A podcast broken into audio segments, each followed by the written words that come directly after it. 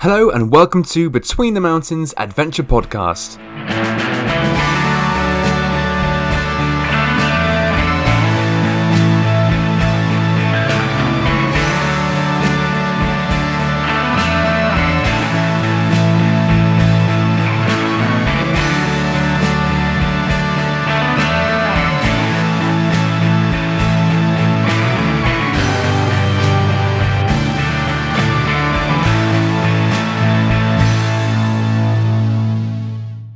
Today's guest is ski instructor, mountain leader, and all round adventurer Emily Scott. But they're amazing hills, and I'd gone.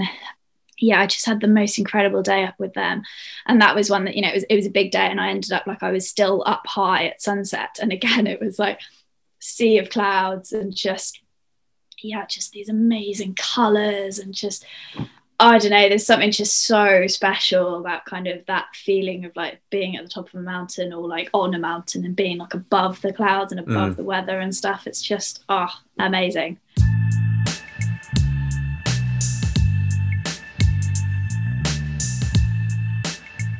Emily Scott, leaving full time accounting behind, has chosen to pursue adventure and happiness and in doing so has found herself with ski instructing qualifications, summer mountain leader qualifications, and is now pursuing international mountain leader qualifications too, which is a total dream. um, but we're also going to be chatting about her adventures too, just the countless Ironman competitions she's done, manifestation, positivity, resilience as well, and just tenacity in completing stages of races, even though everything is against you. We're going to chat a little bit about Project 282 as well, but that's going to be more in depth next week. Project 282 was all about climbing all of the Munros in one long, continuous stream of 120 days. And for my non UK listeners, just a reminder a Munro is a mountain in Scotland over 3,000 feet. That's a general rule to apply there. So I really, really hope you enjoy the episode. If you do enjoy it while you're listening, then feel free to drop a five star review on iTunes. It does help in a big way. And tell your friends. But otherwise, sit back or concentrate on driving, wherever, whichever you're doing. And I hope you enjoy the interview. Let's get into it.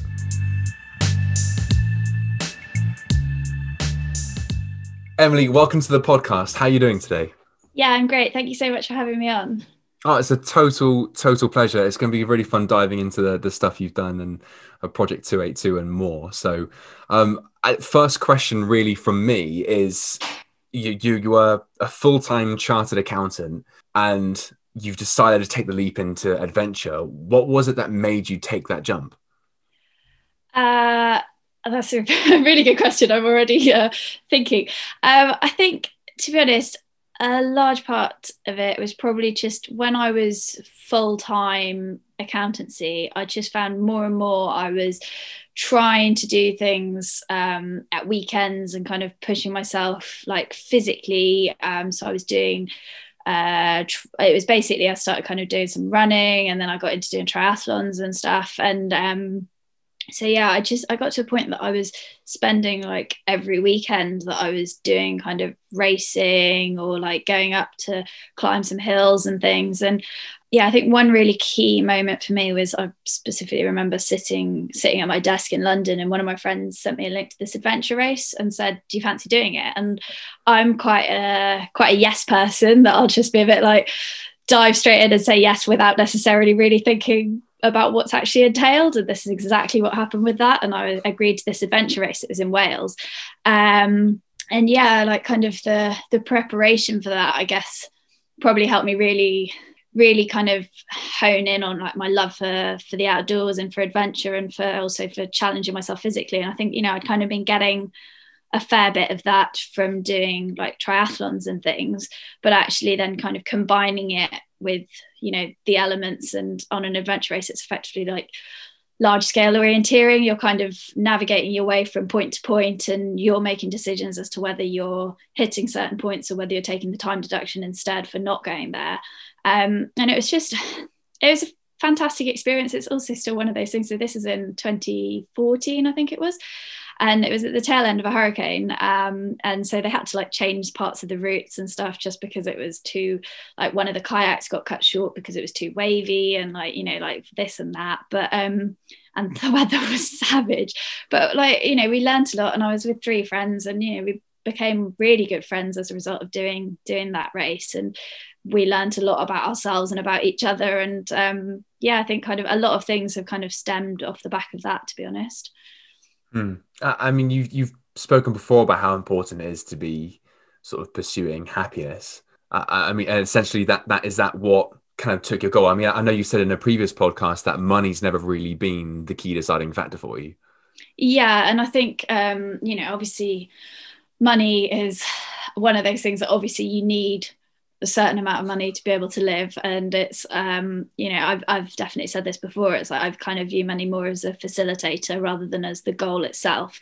Um and you know obviously there's there's certain times that you kind of need to put put some other dreams on a on a shelf for a moment and like actually just focus on earning some money or whatever and then there might be other times that you can actually think more about the other things that you want to achieve and hopefully you've got um, maybe saved up a bit of money to enable you to do that or else you know use your credit card uh, I, I, can't say i condone using credit card financing for things so it's not very good um, but do as I say, not as I do, I think is yeah.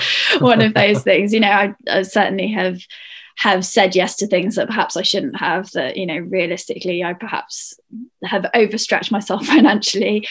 But yeah, I mean, I think at the end of the day, you know, you don't, when you die, you don't get to take your money with you. And, you know, when it, when it comes to the end, I'd much rather be at a point that I'm like, yeah, like actually, I did some pretty cool stuff. I'm pretty happy with my life rather than being like, yeah, I've got loads of money. Uh, yeah. Think, yeah, I, I think a quote um, that keeps popping up, which is no one ever sits in their deathbed wishing they had more money. Exactly. Yeah, and I mean, you know, obviously there's there's certain things that you know, if you've got children or whatever, you probably do want to be having some money that you're able to leave them and things like that. But you know, it's just it obviously comes down to what your own personal circumstances are and stuff. And you know, where I am in life, I probably lead more of a hand to mouth existence than I perhaps should. And uh, I know one of my friends is quite horrified whenever she talks about pensions and things. And I'm like, yeah, I've probably got about enough in a pension to sustain me for maybe a year. Um, that's probably a bad thing to admit, isn't it?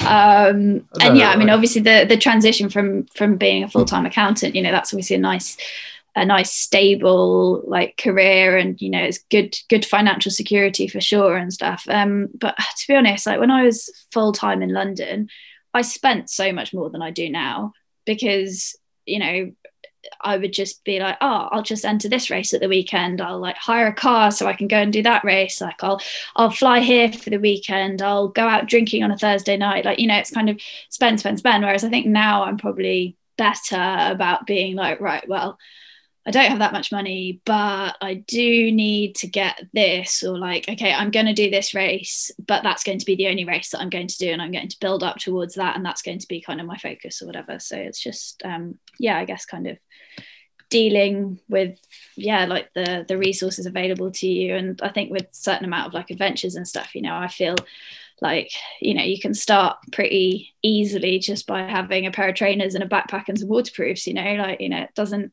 you don't need yeah. to go to Everest or to the South Pole and you know have these like really expensive um, expeditions. Like that's not necessarily the way to start. And certainly with my trips in Scotland and stuff, you know, it's kind of like well, once you've actually, you know, you've got your hiking sh- like your shoes or your boots and you've got poles and a tent and yeah obviously these things do add up but kind of once you like have the kit like you can actually go and do so much with it and you don't need to spend a ton of money to to go and like mm. have an amazing time and like you know properly feel alive. And you know I probably feel it always sounds a bit corny if I say it but you know I feel at my most alive like when I'm up at the top of a hill and you know maybe getting blown around by the wind and probably haven't spent any money getting there or maybe bought myself some lunch. Like you know it's kind of yeah. Um, you can't put a price on happiness and it can it can come so cheaply. And I don't know if anyone listening as well has been through the same thing I've been there before where you know, I, have been you know, fortunate enough to be sat in a job where I was earning uh, you know, more than my fair share of money, but 55 hours a week and didn't do anything else. And it, like, it was miserable. And I, I, was just thinking i'd do anything just to have like break even point each month and and be out like doing something like that you enjoy you know yeah exactly exactly and i think you know i've kind of so um, when i left full-time accountancy i went to um, i started my route towards becoming a ski instructor mm. um, and you know that's kind of and i'm now also working so i've got my um, so I'm a level three BASI ski instructor. So BASI is the British Association of Snow Sports Instructors. And that's like a kind of internationally recognized qualification, or at least it was before Brexit, but let's not talk about that. Uh, and then um, I've also kind of done my summer mountain leader qualification and I'm working towards my international mountain leader. And, you know, like I don't have a particularly clear set plan or set pathway, but in my head anyway, I've always kind of been quite like, I've always had something that I'm working towards. And so it's like, be that an accountancy qualification or a ski instructor qualification or a mountain leader qualification. But it's kind of like, I mean, my aim with having these kind of things is that hopefully I can kind of get to a point that, you know, I can be in the mountains and I'm also kind of funding my lifestyle doing that. And, you know, it's like, yeah, a day that you're ski teaching and you're teaching beginners and it's a beautiful bluebird powder day like you probably would much rather not be being a ski instructor um, but you know because it is it is still a job but at the same time you know the amount of times that i'm out ski teaching and yeah like as i say you're not maybe having the most fun skiing as you would if you're just out skiing with your mates but like the amount of times i'll just kind of look around myself and be like i mean this is a pretty awesome office to be yeah. honest um, and yeah, I realize like, you know, I'm obviously super fortunate that I'm in a position that I can kind of do the things that I'm passionate about, but also I'm I'm aware that, you know, there's it's funny, it's one of those things like, you know, people talk about luck a lot. And I have this that people will kind of be like, oh, you're really lucky. But it, it's it's about choices and it's um yeah, I mean, it's fortunate to be in a position that you can make those choices, but at the same time, you know, like making the decision to move away from a secure full-time career as an accountant to then be like mm. right i don't really know what i'm doing but i really like mountains so uh, let me go hang out in the mountains and kind of work out things i can do to be there a brilliant segue you just put there as well because i mean people love different places and you know people love beaches jungles deserts cities uh, and you mentioned, you know, you get your best days from being sort of smacked about a bit on a mountain from the wind. um, so for you, what is it? What is it about the mountains that makes it your favorite place? Ah, uh, I just it's one of those things that I don't even think I can I can't describe it like I can't describe the feeling properly but there's something I mean I've definitely had times that you know like especially if you're like so I really like a physical challenge. Like I like to push myself physically and kind of, you know, like to work hard to get something. So, you know, be that hiking up a hill or, you know, like, yeah, running far or whatever. Like, I mean, I'm never going to be the quickest or whatever, anything really. Like I'm definitely a, a jack of all trades, master of none kind of girl. Mm. Um, but there's something about, you know, if you like put, you know, you've gone for a big hike or something and then just that feeling whenever you like get to to the top or somewhere where like the view opens up and sometimes you just like you just find yourself in these situations that like I'm just will some, suddenly get somewhere that I'm like I just can't help but smile. And like I could be totally on my own but it's just like wow this place is amazing. And that's definitely I mean to a limited degree i have got it in other places but it's just kind of something that i find it in the mountains on a regular basis. And you know it's kind of be that in the hills of scotland be that in snowdonia be that in the alps like um, i've been I went to the Caucasus a couple of times and that as well, like just like wow, like you know, when you're just like standing like we climbed this 5000 meter peak in um, in Georgia. And that was I mean that was a hell of an adventure actually. It was very much like a last minute bit of a plan that we had a different plan that the weather wasn't going to be on. So we were just like right uh, I think 3 days beforehand we decided that we go to Georgia and kind of rush together this trip and actually it was amazing um, but yeah I mean like these mountains that you know we're at the top of this mountain and just like just having like these like vistas for like hun- like well maybe not hundreds of miles but like many miles around you and just like wow like i don't know there's something yeah it's just I don't know. You can probably hear it in my voice. I just like think about the mountains and just Yeah. think about those days and just being out and like, yeah. But you know, at the same time, you probably have certainly in Scotland anyway. The amount of bad days I've had at the hills are pretty high as well. Um, but then even on even on those kind of days where yeah, it's raining all day and it's sideways wind, so you're getting the rain blown in your face and it's miserable. There's probably still somewhere in that that you know the view might suddenly open out or like you know you i don't know have a encounter with a eagle or a ptarmigan or something else and you know there's just there's always kind of good things to be had and i don't know i just i just love that feeling of like yeah being properly out in the outdoors in the mountains it's yeah So you said elsewhere in the Outdoors Fix podcast about having to make sacrifices when you're choosing the outdoors because you, you know not all your friends are doing the same thing. How hard do you find it to balance the outdoors and friends?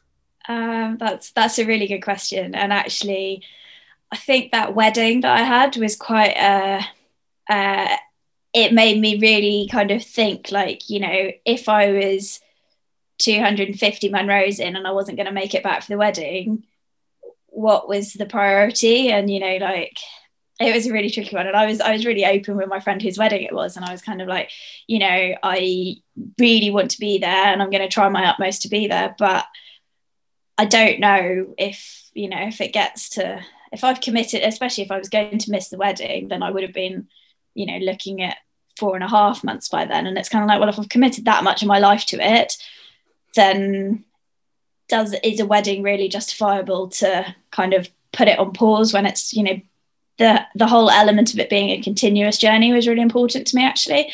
Um but and you know and that's a tricky one because obviously for the person whose wedding it is there's nothing that's more important than their wedding.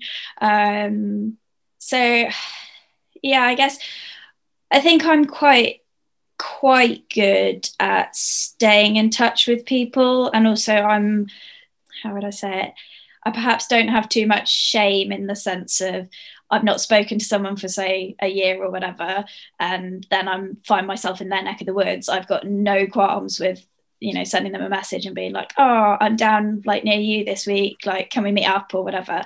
Um, and I think that's something that I've probably I've done that for years because I do find I think you know it's, it's probably something that you know from doing seasonal jobs, you know, you get these friends who you become really close with and you're in quite an intense situation with you know like especially like working ski seasons and stuff and you form friendships really quickly and they are good friendships but then you don't see each other for ages.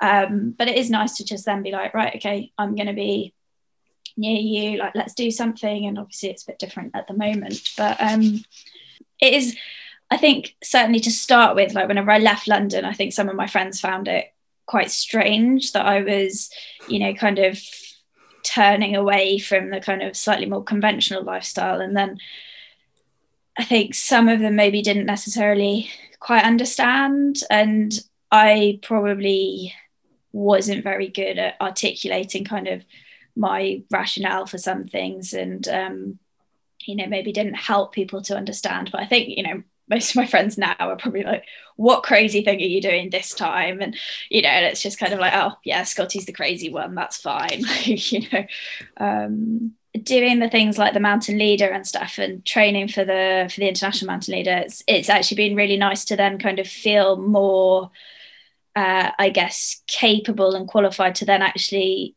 try and share these experiences with my friends and you know then be like oh, okay like let's do a trip here and um like mm. i think i think we spoke before we were recording just about like doing the tour du mont blanc with some of my friends in the summer and like you know that was a, a really special experience and it was just so nice to kind of to share that with some really good friends and you know and i think it helps them understand why I do it a lot more whenever they actually see me in that environment and they're like okay yeah you're just like so much happier and one thing you said was that you love Scotland so much that you like to think Scotland loves you back.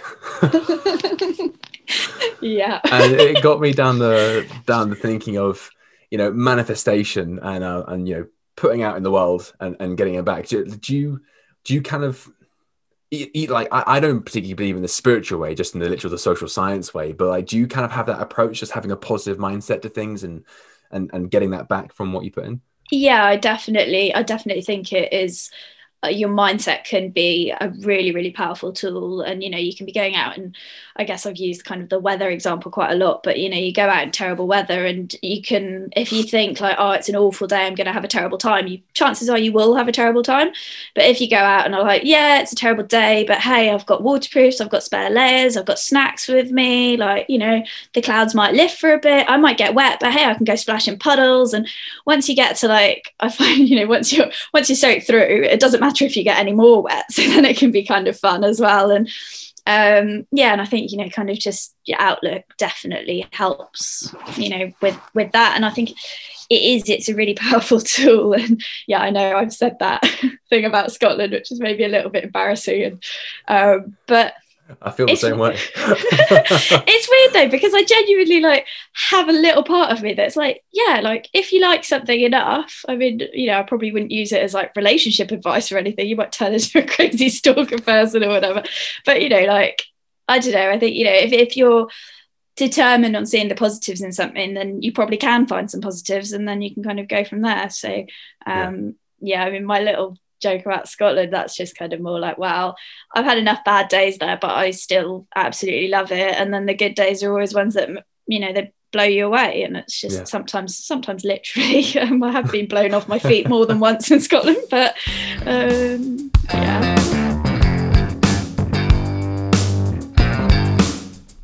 At this point, we started talking about Project 282, which was Emily's self supported, unassisted mission to climb all of the 282 Munros in Scotland. We went about it in such depth that I've actually taken that segment and I've made it its own separate episode next week, which you can uh, find right here on the channel. So come back next week to find out more about Project 282. But here is a question I ask her about Munros. Let me know what you think. Munros weren't really something that you prepared for, and especially seeing as you're a mountain leader and ski instructor, it'd be interesting to hear your thoughts on this. You didn't really prepare for Project 282, you just went and did it. So I was wondering, do you see the value in heading out on these sort of adventures, spur of the moment, no matter your experience? Um, really good question, that actually.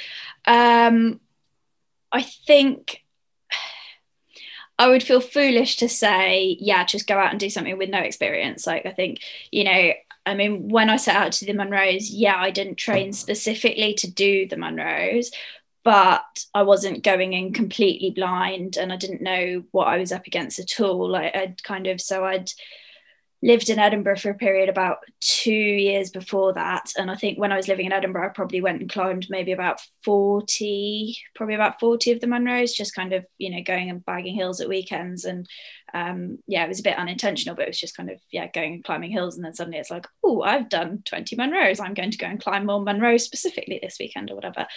Um, and then when I started seriously thinking about i think when i was in edinburgh probably that's probably when it sowed the seed for 282 but i hadn't really like properly considered it. But you know it was kind of i just kind of thought oh it'd be cool to do the munros and then i started being like oh it'd be quite cool to to do them together and like you know maybe cycling between them. And i, I really like the kind of the purity of a like self-propelled journey. Like i do like the the thought of yeah you know covering everything under your own steam. And you know my carbon footprint was great for those four months.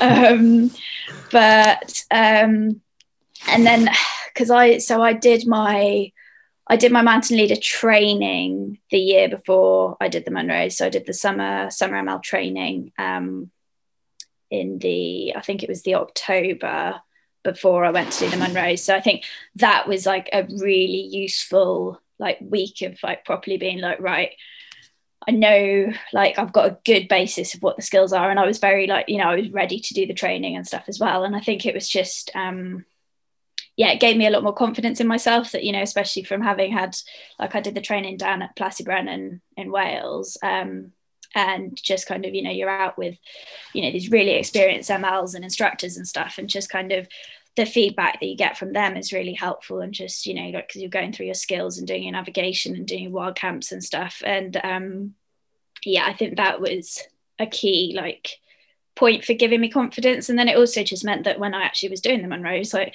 was great for my logbook for my ML. Whenever I went to do the assessment, I was like, well, no problem with the logbook.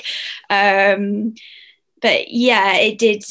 It really helped to have done that. And actually, what I ended up doing as well is, so I, I think I committed to doing to doing them in the November before I set off. And it's quite funny. It's one of those things that you look back and you actually can pinpoint the moment that you made the decision, even if you hadn't quite realized that you made the mm. decision at the time. Um, but I actually told I told my friends, the ones that I did that adventure race with, I told them that I was thinking about it. And I think as soon as I said out loud to them that I was thinking about it, I think that was kind of the point that I was like, actually, I'm going to make this happen. Um, and I also knew that they were going to be like, right, so how are you going to make this happen? Um, but yeah, so after I told them, I actually I then went up to the Cairngorms for I think I was in Edinburgh for maybe like all kind of up in Scotland for maybe like two weeks in November, and I went up to Cairngorms twice in that and did kind of two like three day little trips in amongst the Cairngorms and kind of climbed some of the Munros. Um, and went and stayed. I had like my first night in a bothy on my own, and I went out and you know I had my tent with me, and I had some pretty bad weather, and you know November the days are really short, um, and actually I had I had one pretty formative. pretty formative evening um, that I'd started off from the Braemar side of the Cairngorm, so I'd gone from the Linn of Dee and then I walked over um, and kind of took in like four Munros um, and over to like Angels Peak and um, and then down to Corrour which is like an awesome spot. It's like properly in the heart of the Cairngorms, like it's like the Lairig Ghru, which is the big, like the U-shaped glacial valley that runs through the Cairngorms between like Aviemore and Braemar. Um, so the Bothy is like bang in the middle of that. It's like, yeah, there's nothing around for ages. So it's a cool spot. But I remember I got to the Bothy at, I think it was about half 10, 11 at night. And it was just a random Tuesday night in November. And, you know, it probably been dark from about four o'clock. And it was snowing up at the top. Like I got a bit lost in the dark and disorientated in the snow. And I remember I did have a bit of a like conversation with myself where one part of my brain was just being like oh just just sit down here and you know wait until the morning and it'll all be fine and you know i had to have the other part of my brain being like you're an idiot you'll die if you do that like you'll literally just freeze and get hypothermia and someone will find your body in a week or something um, which sounds extreme but you know that's actually quite feasible and you know i probably hadn't been that good on like i don't think i i don't know if i'd given an exact route of where I was planning to go to anyone. Like I'd kind of left a note in the car and stuff, but I think it probably would have been a while until mm. people even sent out help, kind of thing. Yeah. Um, but yeah, so I kind of was like, right, no, you've just got to sort yourself out and carry on. And, you know, you've just done your mountain leader training last week or two weeks ago or whatever it was. And, you know, just get your bearings, work it out, get down, get to the bothy and and yeah, and that's what I did. And actually, it's quite funny. I got into the bothy, and there were these three guys there who'd just gone for like a night out, um, and they had the fire going, and they had the whiskey out, and I like traipse in at half ten at night, and they're just like, "Whoa, we weren't expecting anyone else," and I was like, "Oh, I wasn't expecting anyone to be here," and you know, they had me the whiskey, and um, and they were so lovely, and you know, made space and super accommodating, and but actually, you know, kind of when I was doing 282 the following summer, then I quite often would find, you know, if I had like, say it was dark and I was a bit lost, and I was like, oh, well, at least it's not snowing. Or, you know, it was kind of by having kind of gone through that process in the November in bad weather, then I was able to kind of, yeah, use that as a kind of tool to tell myself that, well, you know, this is hard, but that was worse. And you got through that, so you can get through this. Um, yeah. So I guess that kind of answers your question, but maybe. so I think, yeah, don't just go out and have no idea what you let yourself in for, um, because I think that's probably like a, a good way to set yourself up for failure. But do go out and do something that scares you and that you don't know if you're going to be able to do it, because that's where you can grow and that's where you'll, you know, get a lot of kind of learning experiences from it. And I think, you know, a lot of the time, the things that don't go to plan are where you learn a lot more than the things that just go exactly how you thought they would and you know you tick it off and that's done like I also heard that on the outdoor fix that you've got yourself a van, and just out of interest, I was wondering, is that to try and sort of get van life on the go with your nomadic lifestyle, or is that just for staycations, sort of van life, if uh, if you're ever back in the country? I just move around quite a lot, as you say, quite nomadic. Mm. And I just felt like I just didn't really have a base anywhere. And it was kind of I think it was like starting to wear a bit thin, and also just from a practicality purpose, you know, I've got a road bike and a mountain bike. um, when you're fitting those both into a golf, it's uh, you don't have that much room left over, and you can't really sleep there as well. I mean, I did manage it, but um, yeah, I mean, it, it's good for kind of fitting all the toys in. But yeah, it's, um, I mean, I think it's it's kind of hard to judge because I bought it last. Uh, when did I buy it? Last October um, like pre-COVID and stuff. So and then you know then obviously this year's been totally not what's been planned. So yeah.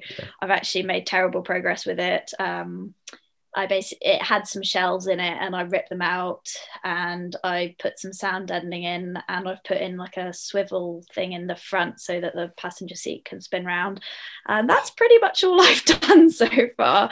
Um, I think when I bought it I did kind of envisage maybe kind of living in it for a few months at a time, but probably not like full time, full time, but at least just kind of feeling like I had a bit of a, a little home on wheels. Um, not like proper, beautiful Instagram hashtag van life. Like, I don't think it's ever going to be like that. I think it's probably just going to have too much kit in it. And, you know, like I've kind of, the way I've been using it before is I basically, last time I properly used it, I went up to the north of Scotland and kind of when restrictions were a bit well much less strict than they are at the moment so when we were kind of we were still allowed to travel around scotland and stuff i think i went up uh, maybe the start of october end of september or something and just was out for like a maybe four days or something and i had my bikes with me and so the bikes take up one half of the van and i just had my like my thermarest down and um and I have a duvet and a pillow, and you know that's kind of that's fine. I've got my little camping stove, um, and that does the job. But jobs for good, yeah.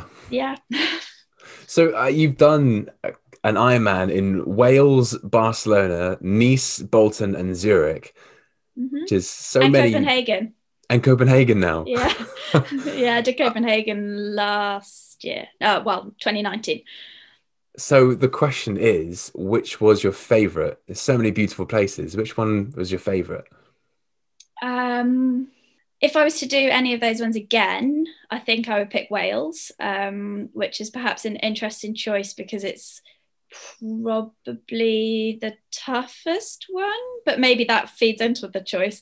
Um, but it's more just, I mean, the atmosphere in Wales is something else. Like it's like in the town of Tenby in Pembrokeshire and I don't know, like Welsh people are great, and Welsh people who are sitting in the pub on the streets cheering you on as you're going past on the run, offering you beer as you're running past them, being like, "I'm 15 hours in, and this is horrible, and what have I? What? Why am I doing this?"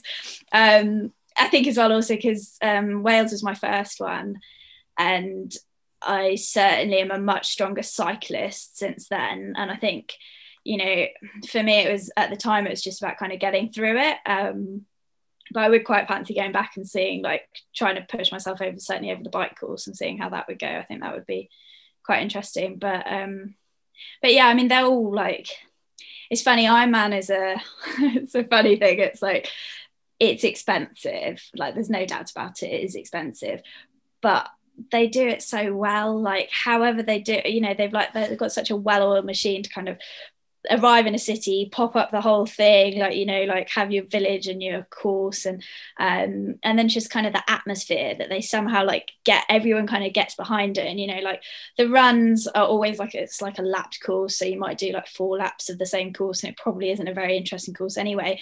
But you've got loads of people and they're like I quite often find I'm terrible for kind of chatting at the crowd kind of thing because it just like takes my mind off it, especially on the run. Like I'm just literally like I'll be like waving and cheering and smiling and whatever the whole time, and people are like, "Why are you smiling? You're doing an Ironman. It's meant to be painful." And I'm like, "Yeah, but I paid loads of money to come here, and like I've taken holiday, and I've like made the effort to get here and stuff." Like I'm not going to win it. So what does it matter if I take 10 minutes longer and actually enjoy it rather than just have a terrible time and still not win it, you know? Um, but yeah, so I quite often, you know, kind of seem to somehow like make make pals like along the run course and just you know if there's like supporters who are like in a certain area and then you go past them four or maybe eight times on the run and you're just like oh hi. Um, I'm probably quite annoying. Um, no, not at all. no they they are they are really fun and it's I mean the experience is kind of yeah it's something that I'd kind of said originally. I was like right I'm going to going to do one and then I decided I was going to do five like in kind of five years was my kind of goal. And then yeah like I I slightly feel like I kind of retired from from Ironman but then I just slightly end up being like oh I'll just do it. Like so Copenhagen when I did that that was two years or yeah 2019 um and it wasn't really the goal in itself but I did another race. It was a Ironman distance race. It was in the Alps and I tried it two years before and I hadn't made the bike cut off.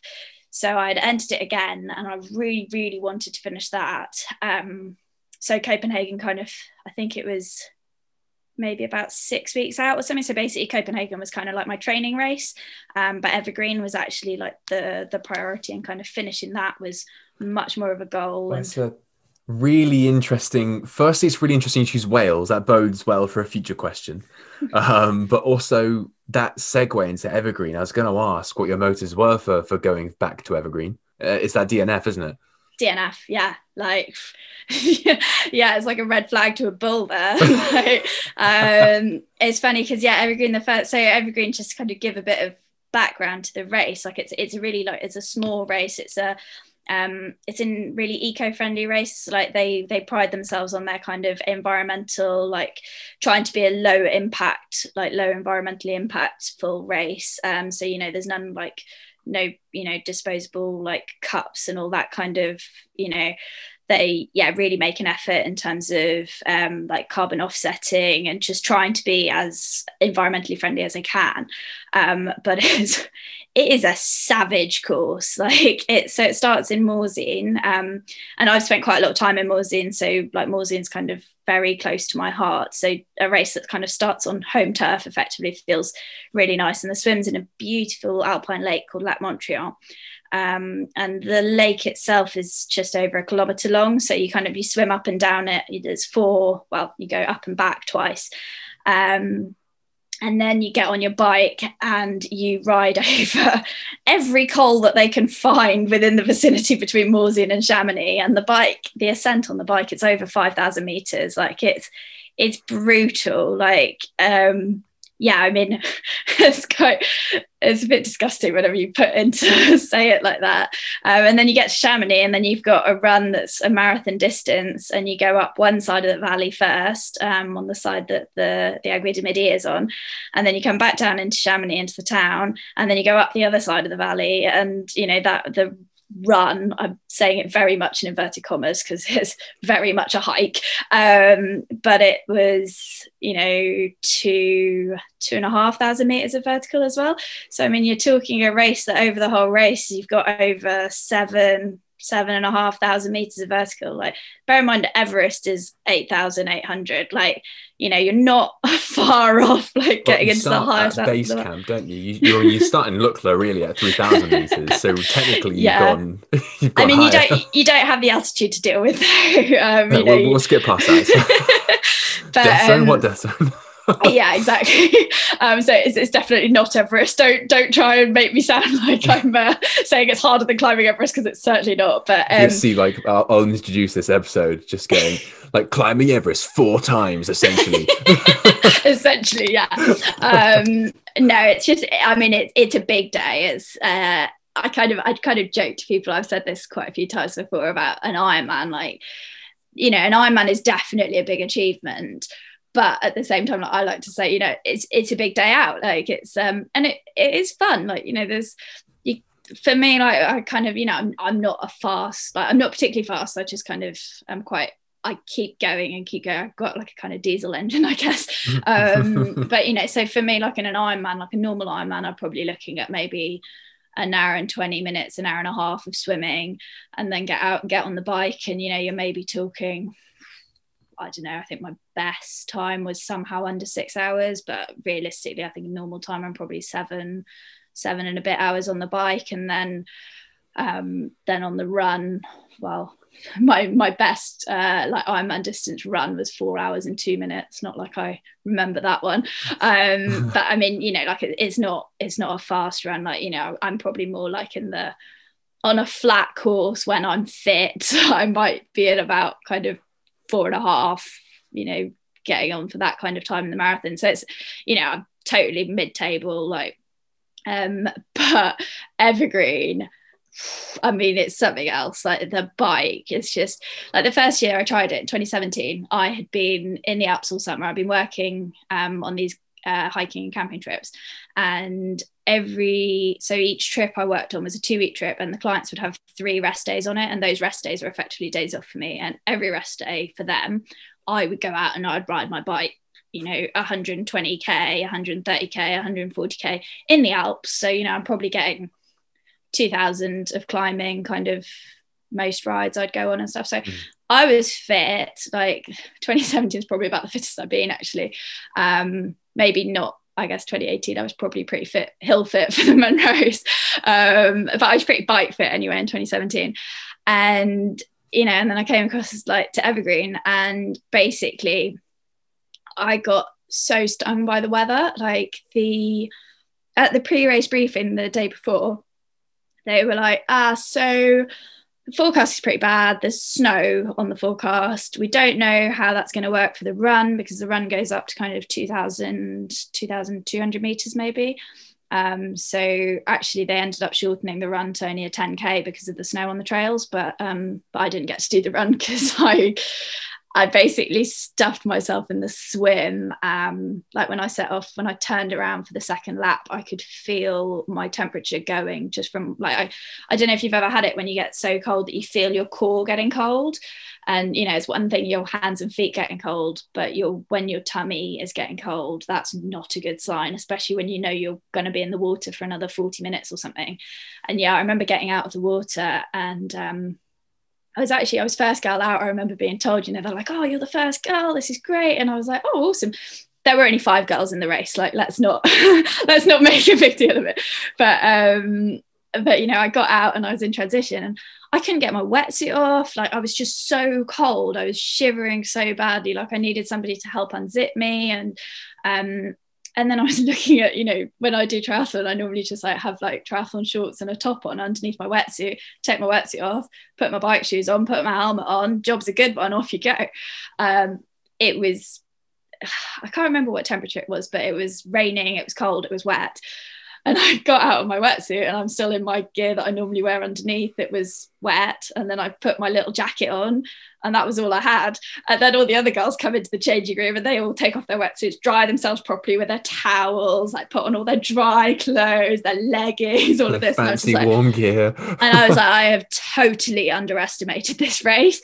And um I actually say, yeah, like normally on a triathlon, you don't have your phone with you or anything. But on this one, because of the nature of the run being like a in the mountain trail run, like a phone was kind of a mandatory bit of kit. So I had my phone with me on the bike and I've got like one of those little quad locks. So it's like on the front of my bike. And um, my sister was actually covering for me at work that day over in Chamonix.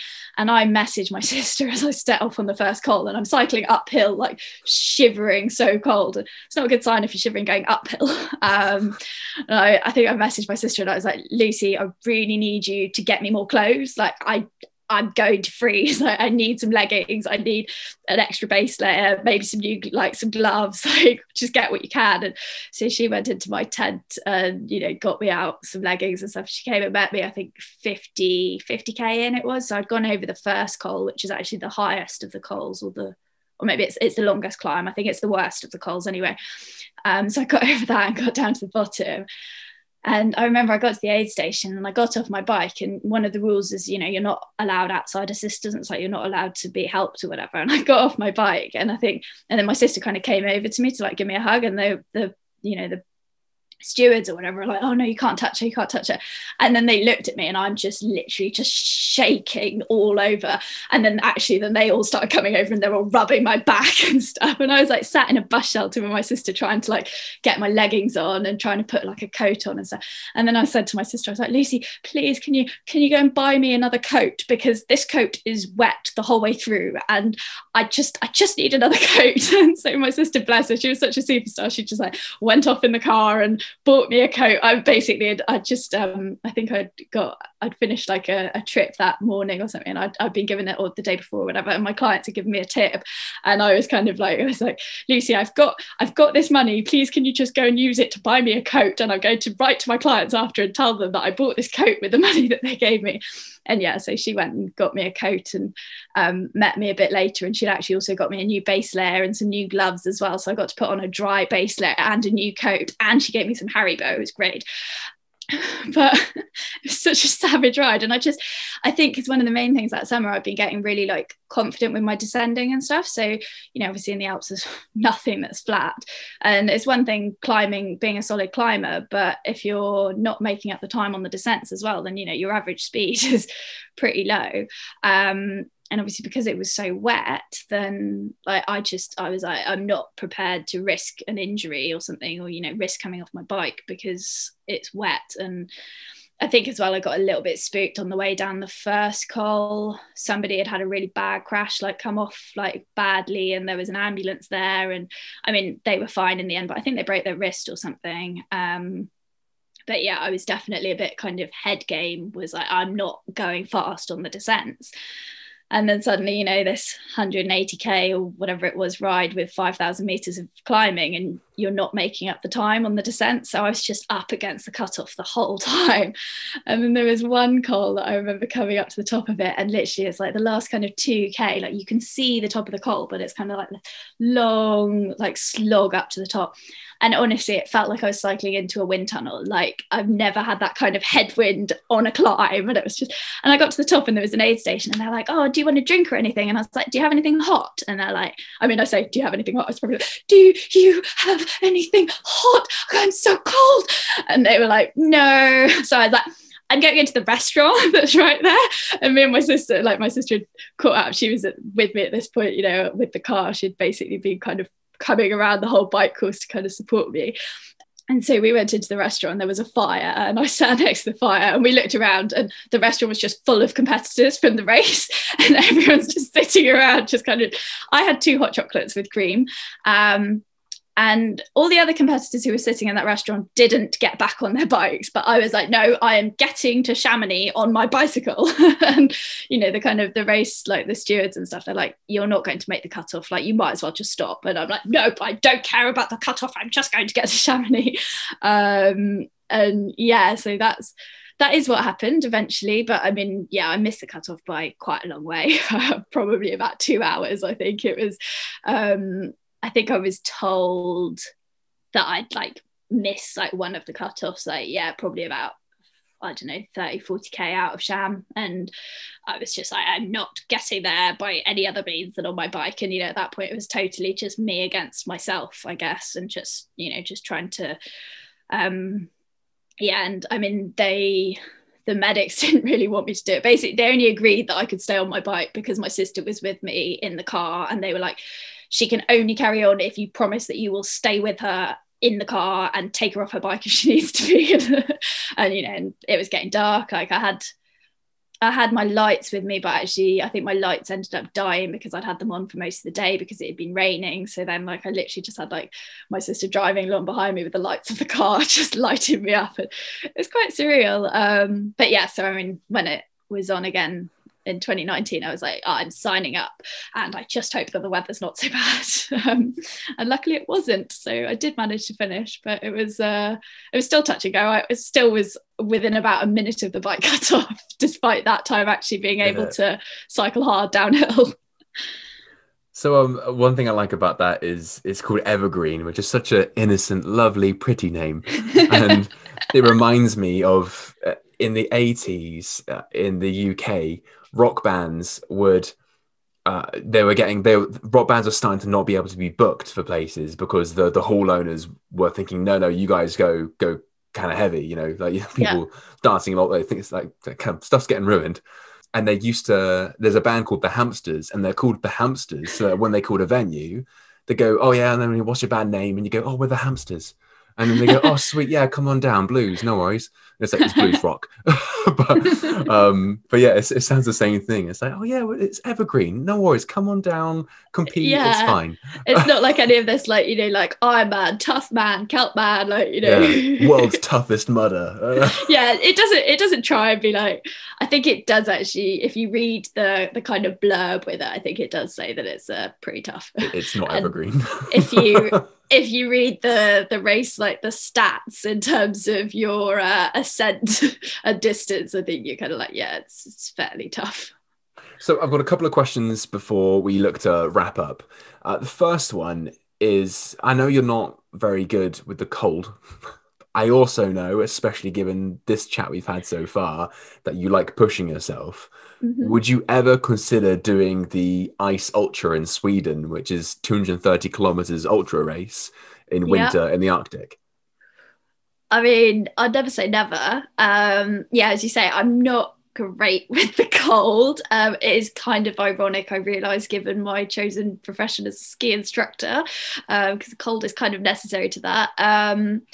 I mean, I do think, you know, the kind of the old saying about there's no such thing as bad weather, it's just bad kit or, you know, the wrong kit. I yeah, guess. Scandinavian um, sort of no such thing as bad weather, just the wrong clothes. Yeah. Yeah, exactly. And I think, you know, like obviously if you're, if you know you're going somewhere super cold, like, you know, you just don't go there with terrible kit. And certainly over the years, it's like working in skiing and stuff, you know, I've got much better at being, I'll much rather spend the money on getting something good that I know is going to keep me warm. Um, so first part Scandinavia in the cold. I, yeah, maybe 230 okay.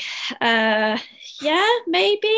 Um, I'm actually doing this year. I've signed up for a few ultra races because I've not actually done any like kind of apart from I guess I guess Evergreen's kind of like a mm.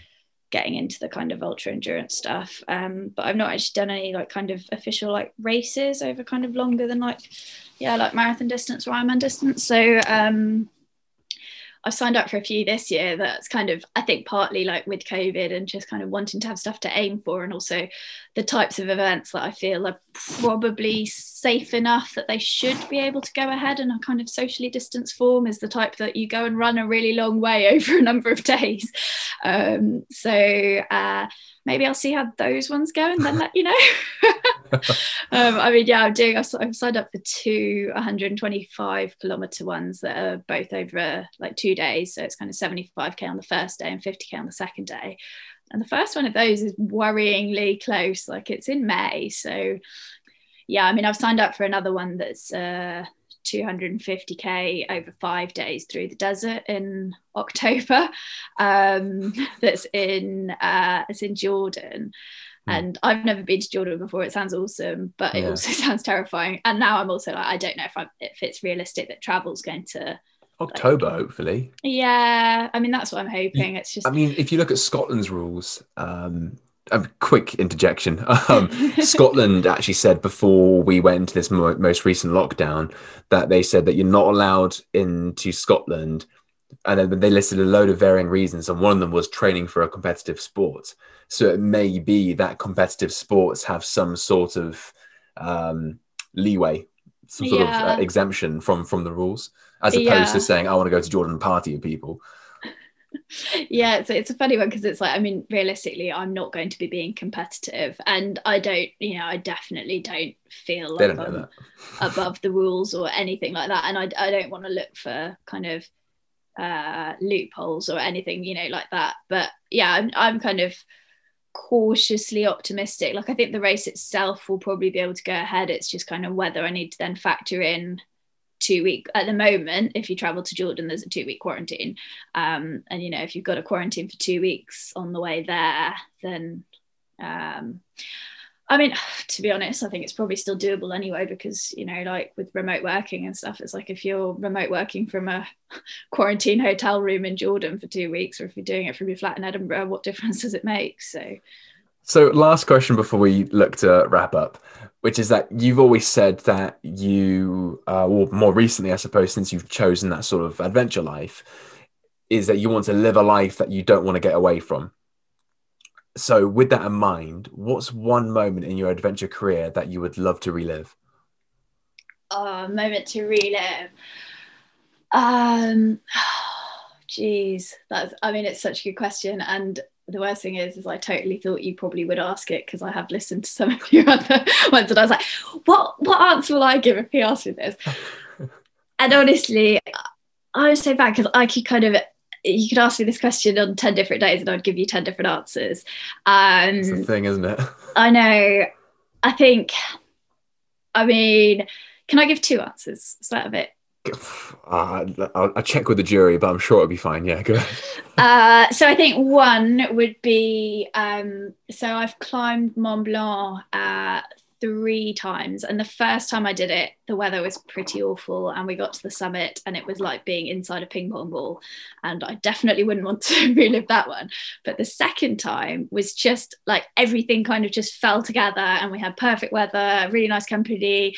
It didn't feel that tough because I'd kind of been like really well acclimatized and spent like the summer in the Alps and just like, and it was just amazing. And actually, a real highlight was the night before the summit. We were staying in um, the Tete Rousse Refuge, and just the kind of the sea of clouds underneath us and the sunset and just like oh it was just just amazing. Like one of those things that you know it's like and also from knowing knowing the area quite well like i could kind of like look over and be like oh there's that peak that's pe- peeking out of the clouds there. That's like this bit or that's that. And that's you know and just oh like yeah, just like sea of clouds. I think, and the other the other one I was actually thinking of is up in during two eight two in in, uh, in northwest Scotland, up in the Highlands, um, when I was in the mountains known as the Fisherfields, and they are like really remote. They're um, basically up there. You're up. Uh, it's not too far from Ullapool, um, just a little bit south of Ullapool, and the Fisherfields are yeah. I mean, they are a cracking day out. It's it's five Munros now. It used to be six, but one of them got demoted. Poor poor little Munro. It just slipped under. It got remeasured and it got demoted to a Corbett. But um, but they're amazing hills. And I'd gone. Um, yeah, I just had the most incredible day up with them, and that was one that you know it was it was a big day, and I ended up like I was still up high at sunset, and again it was like sea of clouds and just yeah, just these amazing colors and just I don't know, there's something just so special about kind of that feeling of like being at the top of a mountain or like on a mountain and being like above the clouds and above mm. the weather and stuff. It's just oh amazing. Um yeah. amazing. That, sounds so picturesque, perfect. Yeah, I mean the one like at Tete Rousse, like when we were there, you know, we were kind of preparing ourselves for for a summit bid the next morning. So you know, on summit bid, you set off at I think we had breakfast at two a.m. or something. So you know, you get a really early night the night before, um, and you know, we're sitting around, and we'd actually we'd each brought a can of beer up with us, and you know, we're having quite a relaxed time, and we're wearing our little uh, Crocs that you get in the refuges, and just like sitting around and just like everyone who was in the refuge was just like out like just enjoying being there in nature and honestly like the clouds you know, sometimes clouds just look so fluffy. You feel like you could just dive into them and it would just be like this big, like fluffy, spongy kind of bed yeah. thing that you just, yeah, it was that like, oh, it's so good. so, wrap up questions. You grew up in Northern Ireland, yeah. despite your accent. What's one place in Northern Ireland that you would love to go and explore? Oh, there's actually this is this is quite sad, but I you know i'm so bad for overlooking the things you can do and I, I, guess it's probably the same as everyone but you know it's so easy to overlook the things on your doorstep and um, i guess you know covid's and lockdown probably actually helped a lot of people explore what is on their doorstep but i you know I, I'm not I'm not at home at the moment. I'm not at my parents' house, but um, I definitely said, you know, there's kind of there's things that I really want to do in Northern Ireland because I just I haven't done a big trip there. Um, I'm quite a big Game of Thrones fan, so there's part of me that actually really wants to go and see some of the filming locations from Game of Thrones. Maybe kind of sort out some like work out a bike route that kind of takes me down like um, some of the through like some of the Game of Thrones um, yeah set locations and stuff. I think that would be quite cool actually. That, that, that would make for a really really cool thing to follow on that sort of social media as well. Just be like, right, maybe dress up as Arya Stark or something. yeah. So, if Scotland wasn't available, and this is yeah. that question, if Scotland wasn't available, yeah, which would you do first, the Lakes or Snowdonia National Park? Snowdonia. Yeah. and I'm sure some people are going to be like, "What?" But I actually, I totally love North Wales. Like, I yeah, um, I, don't get me wrong, I do have a lot of time for the lakes. Um, I just feel the lakes quite often feel more busy, although maybe I shouldn't say that having seen Snowdon on a Saturday before. Um, but perhaps steer clear of Snowdon itself and just yeah, like there's some some other really cool stuff in Snowdonia National Park. Perfect. And then the last question, the last wrap up one is where can we keep up to date with your adventures so far? Uh, probably Instagram is the the best bet. Um, I yeah, it's at Adventure Scotty uh, on Instagram, and yeah, that's probably where I'm most uh, frequent at using. I keep talking about writing blogs and stuff, but then I hate every word I write. So um, yeah, britishadventurecollective.com there might eventually be a blog there. Um, there are blogs by other people and there are nice blogs there but there's nothing written by me as yet and i uh, get into trouble for it on a regular basis. And the british adventure collective as well is is something i think people should just generally go and check out anyway right?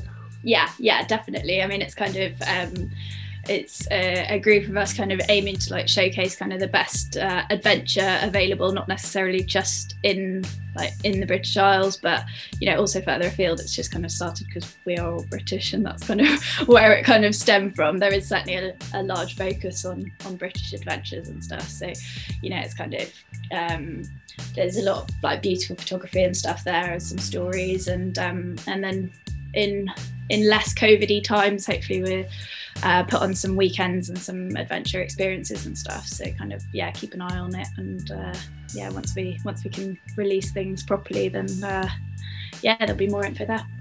Brilliant. Well, hey, thank you so much for coming onto the podcast. It is, it's That's been right. thank you so as, much for everyone. Me. It's been like such a pleasure, just like chatting adventure and chatting about what you've done and your, your huge adventure CV. So yeah, thanks for coming on.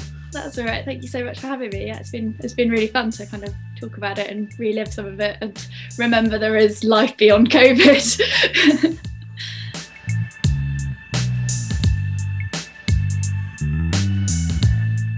really, really hope you enjoyed that interview uh, at least as much as I did doing the interview.